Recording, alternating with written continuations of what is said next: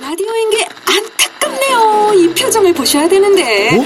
아, 무슨 아, 표정? 정말. 어떻게 했는데?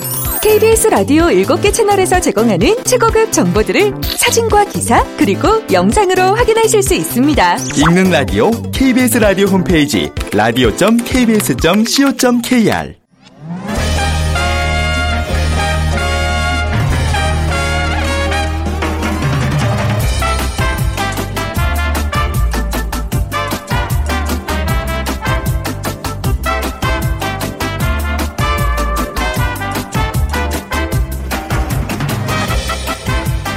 안녕하세요. 빅데이터로 보는 세상 아나운서 최원정입니다. 아침이면 태양을 볼 수 있고 저녁이면 별을 볼 수 있는 나는 행복합니다. 잠이 들면 다음날 아침 깨어날 수 있는 나는 행복합니다. 자, 고 김수환 추기경은 그에 져서 우리가 사랑한다는 것에서 일상의 행복을 이렇게 얘기하셨습니다. 자, 여러분은 과연 최근 1년 동안 스스로 행복하다고 느끼셨는지요? 라는 그런 질문을 받으면 어떻게 대답하시겠어요? 가족과 함께하는 삶 자체가 행복이라고 느껴졌을까요? 아니면 이어지는 불황의 불행의 깊이도 커졌을까요? 우리 대한민국 국민의 행복 지수 지난 결과보다 좀 하락했고요. 한국만 유독 나이가 들수록 행복감이 추락하는 것으로 나타났습니다.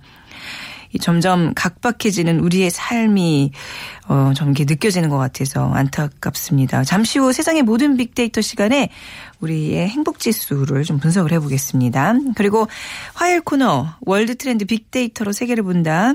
오늘 경제 제재가 풀린 이란에 대해서 살펴보는 시간 마련해봤습니다. 그래서 오늘 빅퀴즈도 이란에 관한 문제인데요. 자, 다음 중에서 이란에 관한 내용이 아닌 것을 골라주세요. 1번 예전에는 페르시아라고 불렸다. 2번 1979년 4월 1일 반정부 이슬람 혁명을 주도한 호메이니가 이슬람 공화국을 수립하였다. 3번 수도는 헬싱키다. 4번 아라비아 반도와 인도 대륙 사이에 있다. 자, 오늘 정답 발- 당첨되신 분들께는 5만 원 상당의 백화점 상품권, 피부관리 전문점 얼짱 몸짱에서 15만 원 상당의 세럼 드리는데요. 휴대전화 문자 메시지 지역번호 없이 샵 9730으로 보내주세요. 짧은 글은 50원, 긴 글은 100원의 정보 이용료가 부과됩니다.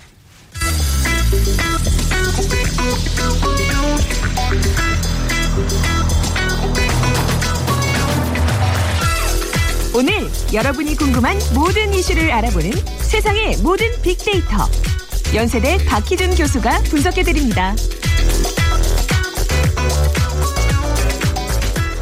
네, 세상의 모든 빅데이터 연세대학교 정보산업공학과 박희준 교수와 함께하겠습니다. 교수님 어서 오세요. 네, 안녕하십니까. 교수님은 행복, 아, 어떻게 아까 질문하겠죠? 최근 1년 사이에 행복한 적이 있으십니까?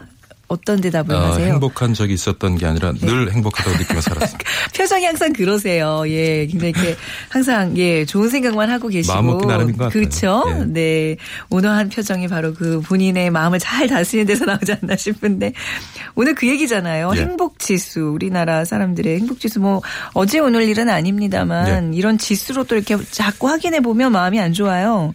예, 모 네. 신문사가 지난 연말입니다. 여론조사 기관인 코리아 리서치와 글로벌 네. 온라인 조사 기관 신트와 함께 음. 에, 이제 덴마크, 브라질, 일본, 한국 4개국의 행복도를 조사했어요. 아, 4개국이요 딱 정해져 예, 있었나요? 4개국만 네. 선정을 해서 조사를 했는데 덴마크는 뭐 우리가 알다시피 늘 행복 선진국이고요. 네. 뭐 경제 개발 경제개발 협력기구라든가 유엔에서 행복 지수를 조사할 때마다 1등으로 꼽히는 국가고요. 음, 네. 그리고 브라질과 같은 경우에는 소득 수준은 굉장히 낮지만 행복도가 상대적으로 높은 국가이고요. 음. 좀 낙천적인 민족성 같은 것도 있는 것 같아요. 예, 맞습니다. 네네. 그리고 일본은 우리와 같이 소득 수준은 높지만 음. 이미 저성장 기조에 접어든 에, 소득에 비해서 행복도가 낮은 네. 국가. 그래서 어, 비교하기가 좀 용이하죠. 그래서 네. 덴마크, 브라질, 일본 우리나라 4개국을 어, 선정해서 2,500명을 대상으로 전화 면접과 이제 온라인을 통해서 비교 아. 조사를 했는데요. 네.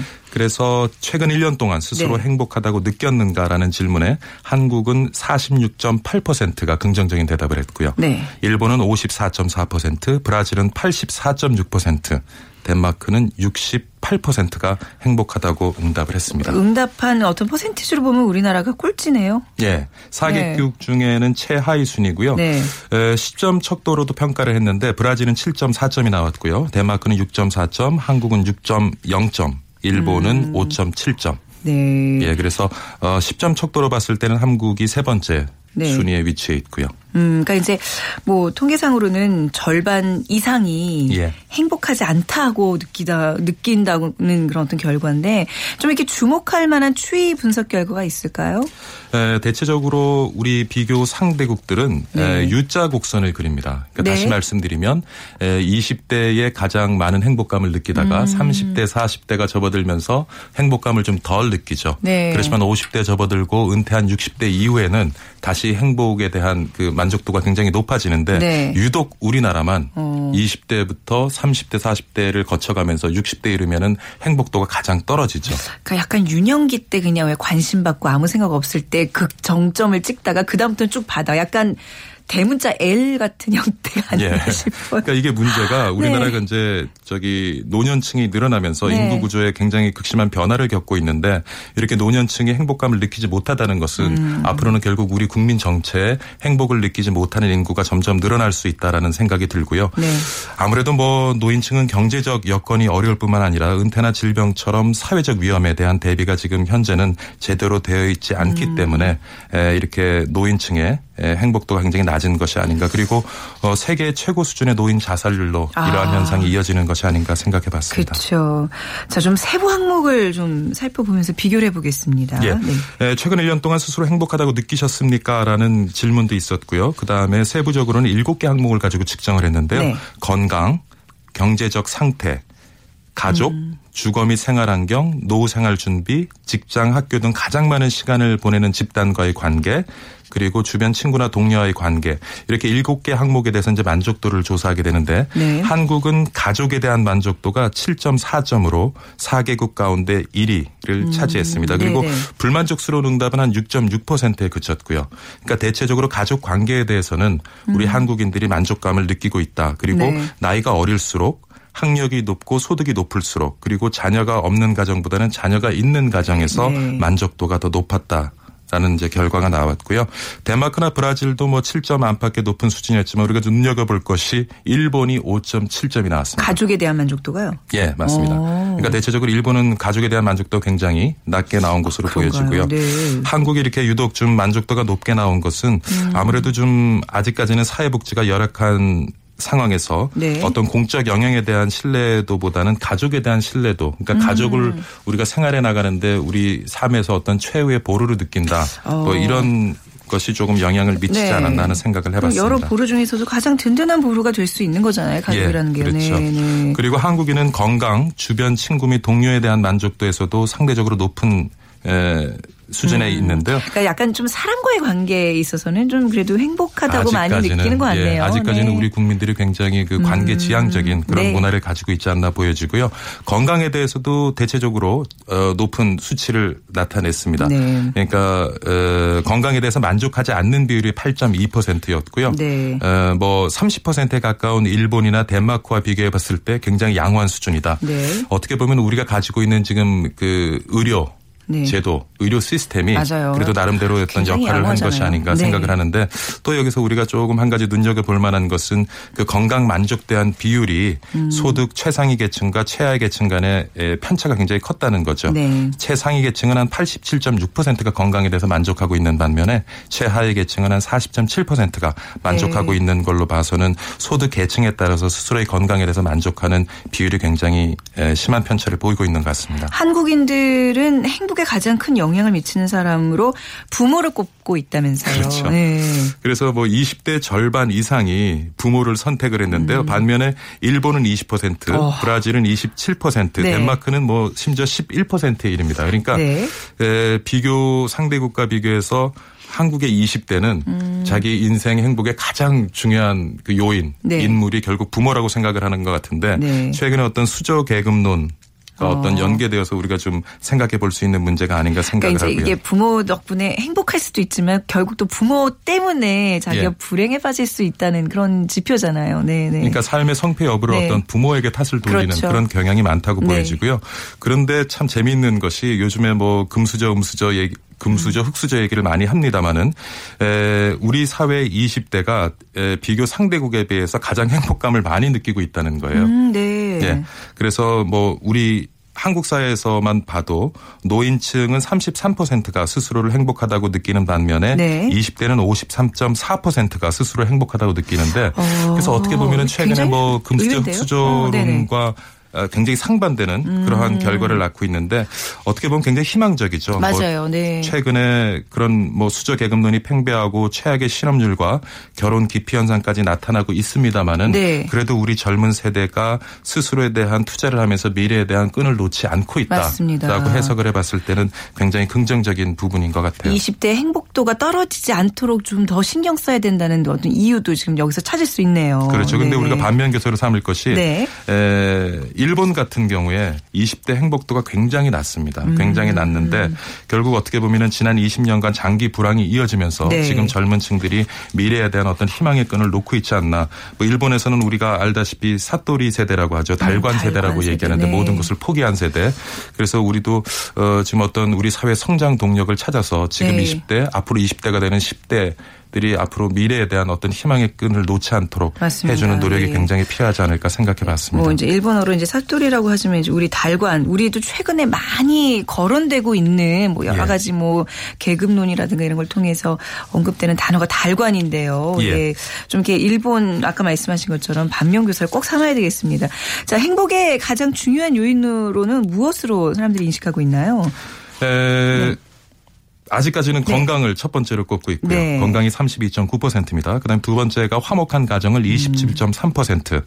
경제적인 여유를 20.9%로 꼽고 있는데 네. 뭐 우리가 말로는 건강과 가정을 우선시하면서도 실제적으로는 경제적 여유를 가장 중요시하는 것이 아닌가 하는 생각을 해봤는데 경제적 여유를 꼽은 비율은 우리나라와 일본이 각각 20.9%였고요. 네. 그다음에 덴마크는 11.6%, 브라질은 18.2%였습니다. 그러니까 덴마크나 브라질보다는 우리와 일본이 경제적 여유를 우리 삶 속에서 행복에 음. 굉장히 중요한 요인으로 많이 더 인식을 하는 것 같고요. 네. 근데 보면은 한국의 소득 상층 행복도가 하층 행복도의 한 두 배 이상 높아요. 네. 그러니까 결국에는 모르겠습니다. 우리가 빈부격차가 예, 우리가 건강과 거네. 가정이 음. 우리 삶 속 행복에 가장 중요하다고 여기지만 실제로 상관관계를 살펴보면 네. 소득이 높으면 높을수록 네. 음. 더 많은 행복을 느낀다. 그렇게 해석이 가능할 수 있을 것 같고요. 네. 소득이 적을수록 고소득자 비교해서 이제 불행하다고 느끼는 정도가 유독 큰 것이 굉장히 문제라고 볼 수 있겠는데요. 네. 에, 결국에는 우리 사회의 양극화, 심화 현상을 조금 우리가 고민해 봐야 되지 않을까 싶습니다. 음.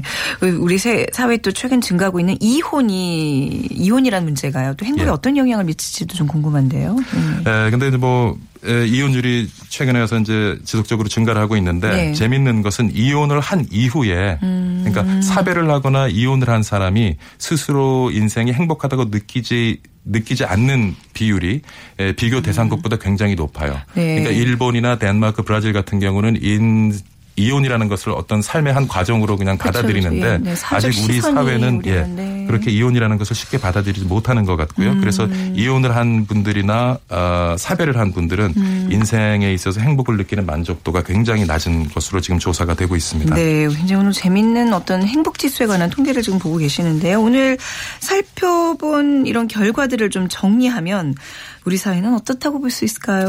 뭐 많은 통계들을 오늘 네. 그 소개를 해드렸는데 네. 어떻게 보면 한국은 전형적인 성장의 역설 사회다, 음. 성장의 패러독스 사회다. 그러니까 지난해 전 세계 158개국 대상으로 국민 행복도를 이제 유엔에서 조사를 했는데요. 네. 에, 한국은 47위를 기록을 했습니다. 음. 그래서 2년 전보다 6단계나 에, 하락을 했고요. 네. 어떻게 보면 국가적으로는 계속 어 부를 늘려가고 있지만 국민 행복도는 네. 그에 비례해서 올라가지 않고 정체되거나 오히려 지금 떨어지고 있다라는 네. 생각을 해볼 수가 있겠는데요. 문제는 아까 말씀드린 것처럼 그 양극화 심화에 있지 않나 하는 네. 생각이 들고요. 그러니까 경제적으로 여유가 있는 분들은 지속적으로 어떤 삶에 대한 만족도를 느끼고 있지만 음. 에, 그만큼 어떤 경제적인 여유를 가지고 있지 못한 분들은 에, 삶에 대해서 행복도를 덜 느끼는데 문제는 뭐냐면 그러니까 우리 한국의 어떤 비교 문화도 여기에 네. 한 몫을 하고 있지 않나 하는 그렇습니다. 생각이 들어요. 네. 에, 최근에 와서 이제 모바일 중심으로 SNS가 굉장히 발전을 하면서 이전에는 에, 소득 상위 계층과 하위 계층이 서로의 생활을 이렇게 자세히 들여다보지를 못했는데 네. 모바일 기반의 어떤 SNS가 발전해 가면서 서로의 생활을 자세히 들여다볼 수 있는 기회가 주어지고 그 음. 네네. 기회를 통해서 서로의 생활을 비교하게 되고 거기에서 어떤 자괴감을 느끼게 되고 음. 그러면서 우리가 실제로 가지고 있는 그 에, 소득 양극화보다 네. 우리 국민들이 피부로 느끼는 그런 소득 양극화 현상이 훨씬 더 심하지 않나 하는 생각이 그렇죠. 들고요. 네네. 근데 중요한 것은 아까 말씀드린 것처럼 어차피 우리는 앞으로 이제 에, 저성장 기조에 접어들 수밖에 없고요. 음. 그러니까 특히 한국민들이요 소득이 높아지면 거기에 적응을 하고 네. 더 많은 소득을 열망하는 그러한 문화를 굉장히 다른 국가에 비해서 많이 가지고 있다고 해요. 그런가요? 네. 근데 문제는 이제 성장이 우리가 에, 이전처럼 해 나갈 수 없는 상황이 되다 보니까 그만큼 우리가 가진 것에 만족을 하고 음. 우리가 가진 것에서 뭔가 행복할 수 있는 걸 찾아야 할 텐데 글쎄요. 뭐 그분이 그 부분이 굉장히 어쩌면 음. 네. 그런 마음을 제대로 먹지 않으면 우리가 앞으로 좀 더 고단한 삶을 살아가지 않을까 하는 맞습니다. 생각을 해봅니다. 예, 행복 지수를 올리는 어떤 객관적 지표들도 물론 너무나 중요하지만 우리가 갖고 있는 마음의 자세.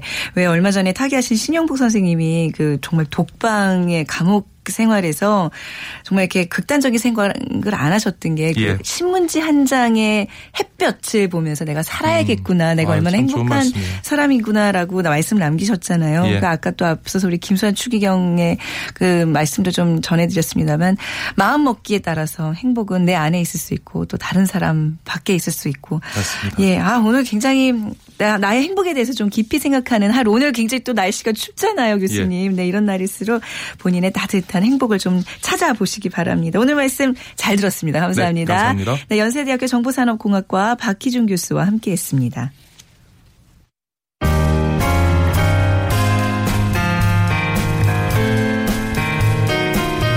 미래를 예측하는 힘, 세상을 보는 새로운 창, 빅데이터로 보는 세상. 최원정 아나운서와 함께합니다. 네, 월드 트렌드 빅데이터 세계를 본다 시간입니다. 오늘 임상훈 기자의 개인적인 사정으로 빅데이터 전문가이신 빅커뮤니케이션 전민기 팀장과 이 시간 함께 하겠습니다. 안녕하세요. 네, 안녕하세요. 네. 전민기입니다. 자, 오늘 이란에 관한 얘기인데요. 이란과 관련된 문제 오늘 빅퀴즈 다시 한번 좀 어, 부탁드려볼까요? 알겠습니다. 네. 자, 다음 중 이란에 관한 내용이 아닌 것을 고르시면 됩니다. 1번, 예전에는 페르시아라고 불렸다. 네. 2번, 1979년 4월 1일 반정부 이슬람 혁명을 주던 호메이니가 이슬람 공화국을 수립했다. 네. 3번은 수도는 헬싱키다. 어. 4번, 아라비아 반도와 인도 대륙 사이에 있다. 네, 알겠습니다. 그 굉장히 여기 뭐 보니까 핀란드 뭐 이런 데 가고 싶다는 생각도 맞나요? 핀란드 수도인가? 네. 맞죠? 네, 아이고, 네. 정답을 말할 뻔했네요. 자, 빅데이터를 보는 세상 앞으로 정답 보내 주세요. 휴대 전화 문자 메시지 지역번호 없이 샵 9730입니다. 짧은 글은 50원, 긴 글은 100원의 정보 이용료가 부과됩니다.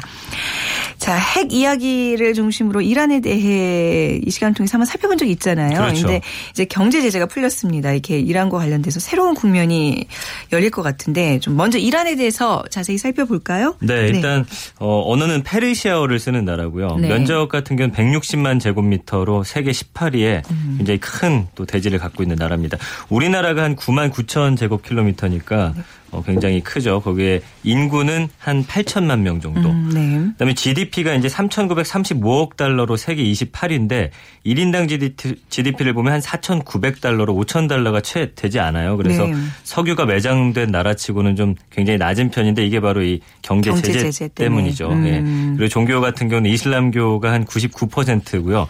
이 중에서 시아파가 한 94%, 수니파가 한 4% 정도 되는 그런 나라입니다. 네, 시아파가 이제 중심인 거잖아요. 그렇죠. 그렇죠. 그래서 이제 네. 수니파의 어떤 사우디와 굉장히 오랫동안 앙숙의 관계를 유지하고 있는 그런 상황인데 그 이란이라는 나라가 좀 익숙하지 않잖아요. 아무래도 그렇습니다. 예, 예. 예. 은둔의 나라 뭐 네. 북한처럼 그래서 이란에 대한 오해가 많은 것 같은데 어떤 오해들이 있을까요? 그동안 경제 제재 풀리기 전에 이제 우리가 떠올리는 이란 하면은 음. 지구상에 세개 남은 이 미국이 지정한 테러 지원국 중 하나였고요. 네. 그다음에 조지 부시 전 미국 대통령이 북한과 함께 악의 축이다 이렇게 거명한 나라기도 했고 그다음에 광활한 사막의 땅 위에서 석유로 먹고 사는 나라다 이런 음. 생각들을 많이 갖고 계시더라고요. 근데 중동의 대국 이란에 대해서 이제 흔히들 이렇게 인식하는데 이 중에 오해가 굉장히 많습니다. 네. 그래서 이란은 사막이 아니라 이 서남아시아 고원지대에 자리 잡고 있어서요.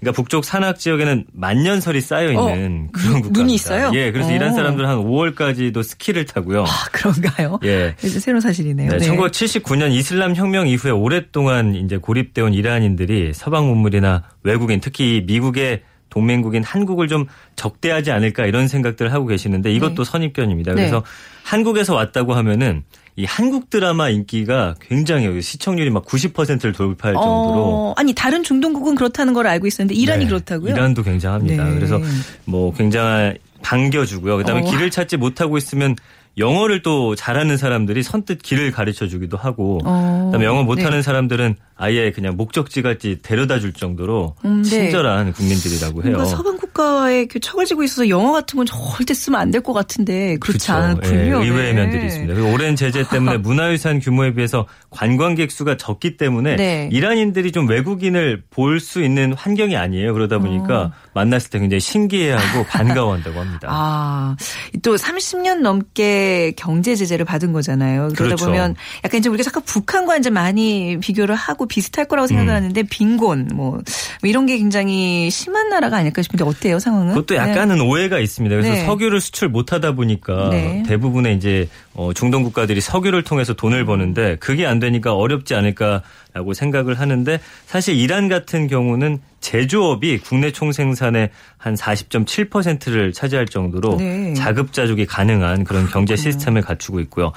국토가 넓고 농업이 발달해서 식량도 또 사실은 풍부한 나라입니다. 아? 그러다 보니까 뭐 네. 그렇게 어렵지는 않습니다. 자원이 그냥 예. 풍부한 나라라고 봐야 되겠네요. 네. 네. 그리고 또 이 종교에 관한 오해도 또 많거든요. 네. 그래서 뭐 이슬람 국가이긴 한데 또 지금 뭐 워낙 IS가 활개치다 보니까 다른 어떤 종교에 대해서 굉장한 배척을 가지지 않을까 이런 생각들 하는데 물론 어디 호텔에 가더라도 기도용 카펫이라든지 코란이 좀 마련돼 있고 음. 네. 천장에도 이제 메카 방향이 표시돼 있긴 한데 네.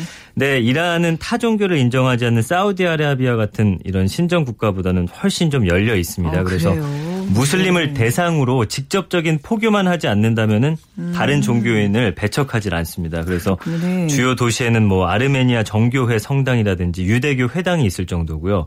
그 아르메니아인들은 종교적인 이유로 차별을 받기는커녕 무시 못할 이 영향력을 또 생사, 행사하고 있고요. 네. 또 테헤란에는 공식적으로 술을 판매하는 이 아르메니아인 클럽이 있을 정도로 술 팔아요? 예, 의외로 좀 개방적인 오. 나라예요. 사우디아라비아 같은 경우에는 절대 술을 구할 수 없는 그렇죠. 예, 출장 가시는 분들 얘기 들어보면 그런데 이란의 경제 제재에 앞장섰던 미국에 대한 어떤 이 사람들의 오래된 적대감은 분명히 있죠. 사실 미국에 대한 적대감은 좀 크긴 음, 큽니다. 네. 그래서 이제 1979년에 대규모 인질 사태 현장인 테헤란 미 대사관 담벼락을 보면은 미국을 뭐 저주하는 벽화가 네. 가득하고요.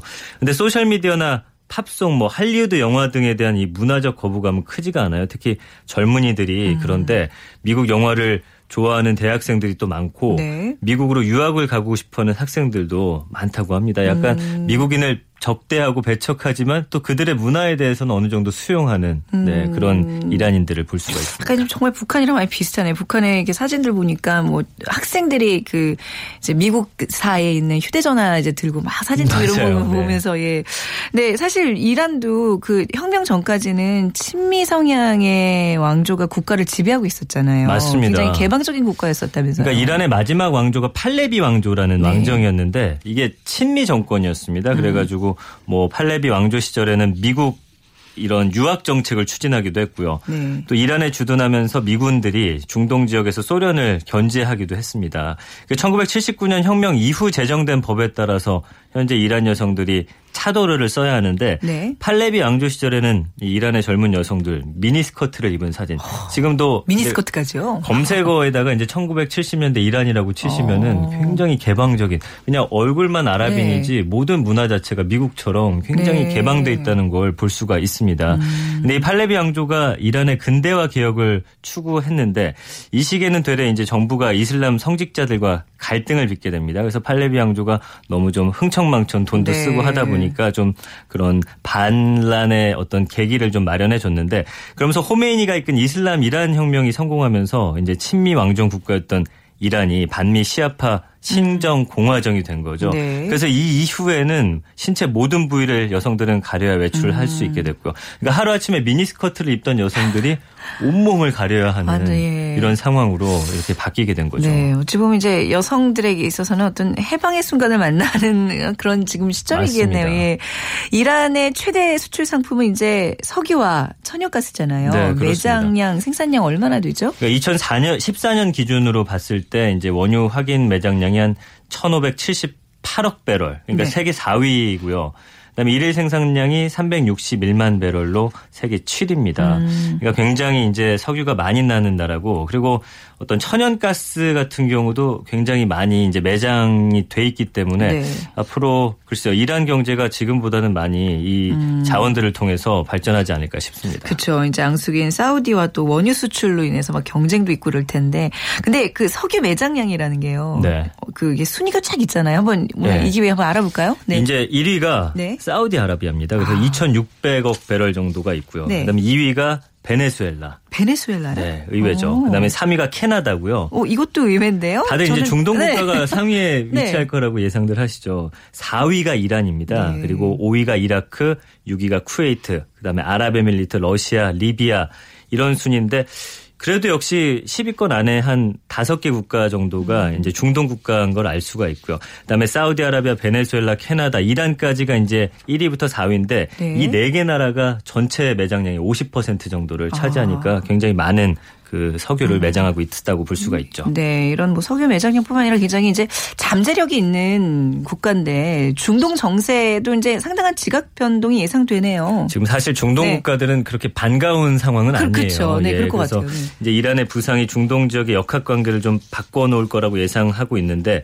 이제 이란은 사실 선거를 하는 이슬람 공화국이거든요. 네. 그래서 이런 정당성, 역동성 때문에 왕이 독재하는 다른 중동 국가들이 좀 약간 이란을 좀 무서워합니다. 이런 것들이 좀 자기네 국가로까지 퍼지지 않을까라는 생각 때문에 네. 그래서 이란 영향력이 바레인 같은 시아파 다수 국가 그다음에 수니파 국가 내 불만을 가진 세력에게까지 미쳐서 좀 봉기를 촉발시킬 수 있다라는 위기감을 갖고 있고요.